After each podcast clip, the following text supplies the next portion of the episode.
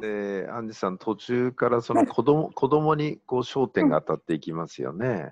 はい。結局、まあ、簡単に言うと、あのだいぶ月日は経ってても、逆にそれから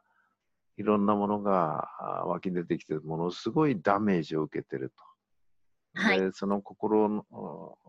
子供たちの心を何とかしなきゃいけないっていうんで、でまさに宝塚で培った能力を生かすということを考えていくわけですよね。そうです。あの宝塚に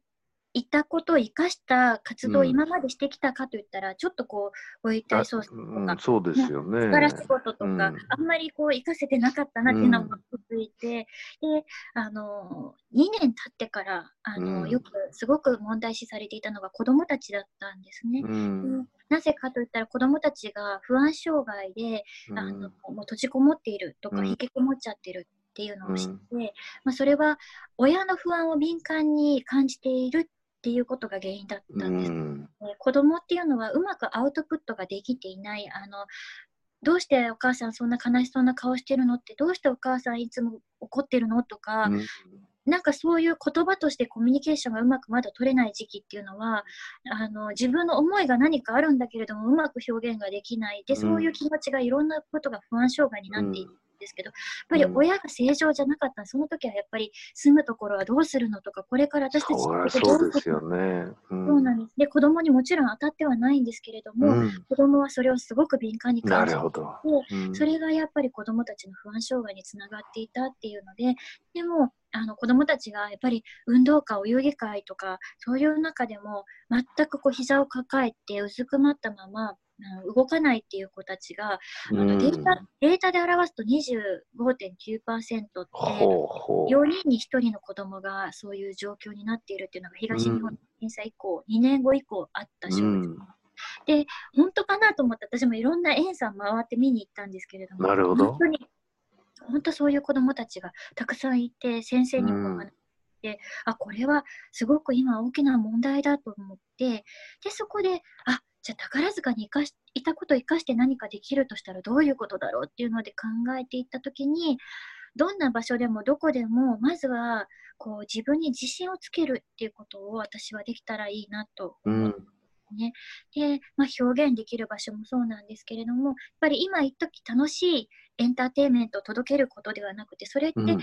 その時は楽しいんですけどそれ以降つながるのかなと思った時に、そのやった経験、体験が子どもたちの糧になって何かこう自分の一つ自信につながったり自分の一歩につながるような体験にしたいというので、うん、全員参加型ミュージカルっていうもので、なりきりステージというものを作る、はい、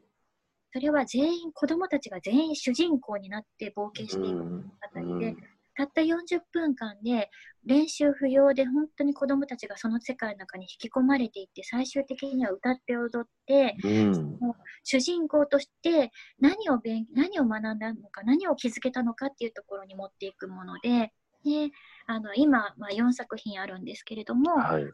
例えば桃太郎さんであったらいじめ防止教育につながるとか、うん、赤ずきんちゃんは、えー、防犯教育だったり、うん、であの3匹の子豚は防災教育なるほど、うん、で子どもたちがたくさん亡くなったあの東日本大震災を見て、うん、子どもの命を守りたいっていうところに私も最終的なやっぱり思いっていうのはあったのでそのなりきりステージをやることによって自信をつけながら自分が主人公になって同型してそれでなおかつ子どもたちの命を守っていくようなメッセージのあるものっていうので、うん、あの今は被災地から生まれて被災地でずっと活動していてこれは今は障害持ってる子どもたちも健常者の子どもたちももういろんなイベントであったりとか防災のイベントもそうなんですけれどもいろんなところで全国的にもこう広げていっているところです。うん、はい、まさにそれが今のハーグの活動にもつながってるということですね。でちなみにその、うんしゃがみ込んで動かない子供がまあ4人に1人ということでしたけど、はいはい、そのプログラム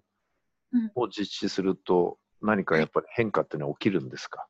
そうなんです。私もびっくりしたんですけど、最初本当に何回もいろんなところでこう作りながらやって、うん本当にどういうのが一番合うのか、子どもたちはいいのかっていうので、でまあ、映像と一緒にこう物語がうん繰り広げられて、で元宝塚の人たちに出てもらってやっていくんですけれども、最初1回ではやっぱり子どもっていうのはそんなすぐに変わらなかったんですね。うんあだダメかな？でもこの活動を同じことを同じところであの、まあ、2回やっ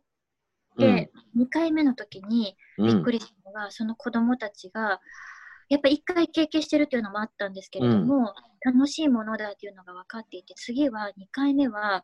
もうセンターの真ん中の一番前に来てで最後まで歌って踊ってってもその中に入り込んでやってくれたんですよ。でもうなりきりステージやるよって言った時にはもうその子がもう真ん中に来てもうスタンバってくれて、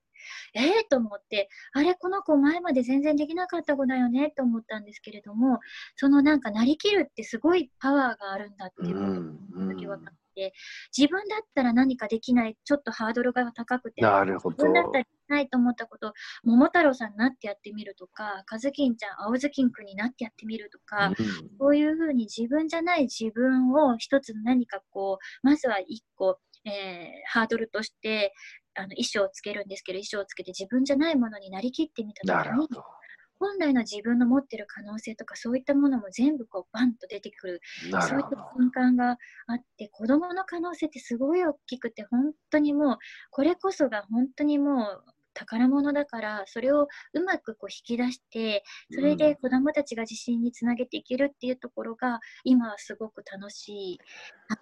でもそのしゃがみ込んでる子がセンターでやりだした時、うん保育保育園の先生たちびっくりされてたんじゃないですか？そうですね、もうあの、保育園の先生はすごくびっくりされて、あれ、うんこの子、運動会でも動かなかった子だよ。なるほどね すごいおっしゃって、でもやっぱりそれを聞いてお母さんが涙されたって、やっぱり何かこう、どうしてあげていいのかわからなくなてるほどな。そうなんです。でもそれって、あの、一時楽しいイベントだから前に出てこれたっていうだけでなくて、なるほど。何々くんってこんなこともできたの？すごい何々くんこれってもうあの本当にねあの桃太郎さんが君はやったねとかこんなことができたねっていうことをすごく肯定的なことを常に言っているプログラムなのでそこでやっぱり自信になっているのでそれからまた引きこもるとかそういうことではなくてあの自分に自信を持ってくれることがこれから先のその子の人生においても何かこう背中を押してくれてる材料になっているのであのこのイベントだけが楽しくて前に出てこれたっていうわけじゃなかったんですよ。それがすごくこのなりきりの面白いところで、あ、これは私はこれからも続けてやっていきたいと思う、は。い、一つの原要因になりました。もはい、うそのプログラムがきっかけで、本当にその子供の生命がある意味輝き出すっていうか、うん、引き出してるっていうことですよね。そうですね。本当そうであったら嬉しいなと、今はあの本当に障害持ってる子で四肢欠損で手足が、うん。あのもともと生まれつきうん先天うんでなかったりとか、そういった障害を持ってる子にもこれすごく有効で、は最初はね、もう全部手を後ろに隠したりとかして、こう見せないようにするんです、最初の参加、あの始まりますのあ。時は。うんあの自分の指を見せない、手を見せないとか、で、まあ、車椅子の子とかも、やっぱり動けないとかいうのがあるんですけれども、でも、このなりきりステージ最後終わる頃にはみんな両手バーンって出しながら、もう本当にもう、あの目の輝き、表情が全く動かない子でもわかる、目が変わるんですよね。だから、なんていうのかな、私の大事にしてることは、うんできる、できないかではなくて、0.1ミリでも心がワクワクするっていうことが、とっても素敵なことなんだっていうことを伝えていけるような活動でありたいなというふうに思っています。東北の支援で本当に普通だったら折れてしまいそうな目に遭いながらもうん、折れないで続けることができたその基盤というのはやっぱり宝塚時代に培われたっていうことですかね。本当にそうですね。やっぱり宝塚時代にすごくあの折れない心、めげない厳心。しいなんてもんじゃないですよね。なんか伺ったらなんか自衛隊の人が話聞いたら私たちより全然きついって言ってびっくりしたっていうあんまり詳細はね話せないことになってるっていうふうに聞きましたけど、まあ、自衛隊の人がびっくりするぐらいですから相当なもんですよね。そうですね、僕たちよりもきついですよみたいな感じで、もう自衛隊の強化訓練も受けましたし、うなんん。か本当に宝塚って華やかな世界でイメージしてたんですけど、全くもう中身はとても質素で、ね、とても本当にもう自衛隊より厳しかったっていうのは、すごくびっくりしました。なんか、あの、音楽学校に入って、まあ中学から高校生ぐらいですよね。それで、うん入ってほとんどあまり一日眠れないと、何ヶ月間かは。はい。やることが多くて、もしくは、うんもう怒られることが多くてっていう感じなんですけれども、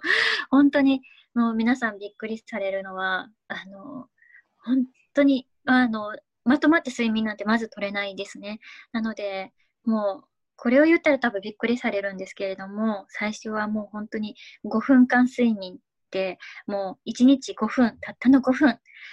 ね、ね、寝て、寝てしまったぐらいの感じで、本当に眠れない生活がずっと続いていました。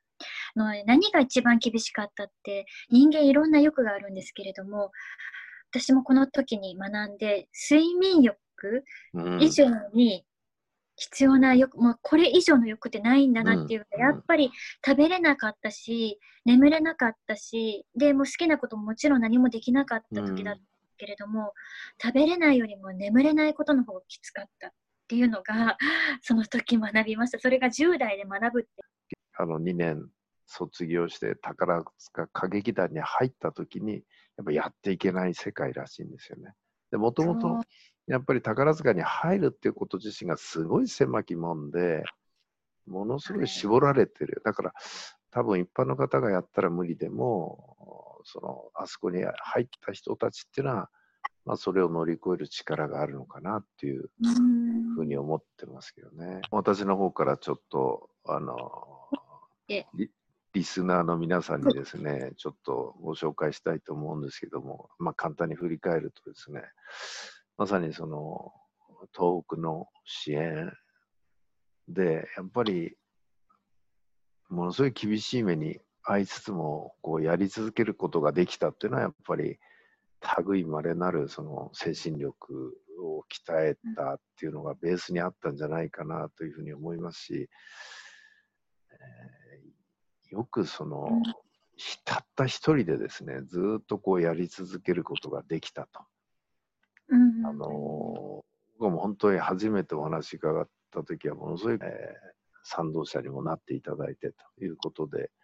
こう続いてきたんですけども、うんありがとう。で、実際に、えー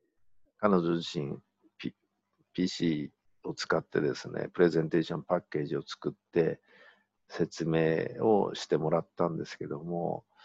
多分普通の人にはまるで分かんないと思うんですね。ああ、まあまあ、ああ結構上手だな。まず第一はですね、宝塚の人は自分でセリフは考えることはないんですね。セリフっていうのは与えられるものなんですよ。だから自分で考えて自分でストーリーを作ってプレゼンテーションするっていう能力はやっぱり開発されてないんですね。にもかかわらず、えーパソコンを操作しながら話してくれて。で、あるところでその彼女に話してもらったら、その方も宝塚出身で、その後普通の大学に行って、まあ、一つの組織に勤めてるっていう方が聞かれたんですね。その方が一番驚いたのは何か。彼女がパソコンを使ってるっていうことだったんですね。宝塚ではそういうのを使うタイミングっていうかないんですよ。一切ないんですね。もう歌と踊りと、もう演技と、もうそれだけなわけですよね。そのトレーニングだけですから、ある意味外と遮断された世界で、それを彼女自身自分でやってですね、で、それなりに、えー伝わるメッセージ力をこう加味したですね、その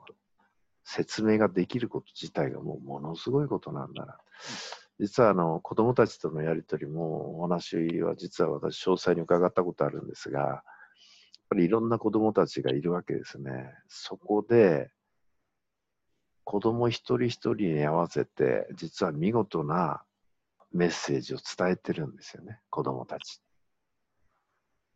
それは先生たちにも伝えてるし保護者にも伝えてるんですよ。だから私はその詳細な話を伺った時それこそその宝塚しか知らない人がなぜここまで相手のことを洞察しそして適切に言葉をかけることができるのかなっていう、まあ、こっちの方も、まあ、ものすごく自分自身感銘を受けたというかですね。これ最後、なんか笑い話みたいになっちゃうんですけども、なぜ彼女が宝塚に入ったか。これはお父さんが結構飲み屋でお酒を飲むのが好きで、自分の娘が宝塚だとかっこいいからって言って頼んだっていうもうとんでもないオチなんですけども あの土下座して頼まれました土下座して頼まれて 要は飲み屋に行った時にかっこいいんですって関西ではうちの娘宝塚だここからスタートですからねどうしても言いたい、それが言いたいっていうので なんか、あの、よく聞かれるんですよ。あの、宝塚どうや、あの、のきっかけは父ですって言ったら、あ、お父さん宝塚お好きだったんですかって言われるんで、いや、一度も見たことなかったんです。それなのにさ、本当にとんでもないきっかけです。でも、今の話をなんで最後に申し上げたかというと、人生何でどう展開するかわからないと。ああ、なるほど。いうことですよね。もう言ってみればお父さんの見栄から出た今の生き方ですから。だから、ただ見事に、あの、アンジさん自身はね、えー、それを生かされたんじゃないかなということで、えー、あの、30分の予定がまた1時間になっちゃいましたけども、インタビューがですね、やっぱり無理でしたね、30分ではね。今日はまた久しぶりに話を聞かせていただきまして、ありがとうございました。こちらこそありがとうございました。またハーグで、あの、これご覧になられている方も、HUUG、U、U3 つの G ですね。これで一般社団で検索していただくと、あのいろんなご案内もありますので、はいえー、ぜひあのできたらまたご支援いただけるとあの子どもたちがですね元気になるそれを支援することにつながりますので、ありがとうございます。お願いできればということで、えー、終わりたいというふうに思います。今日はどうもありがとうございました。ありがとうございました。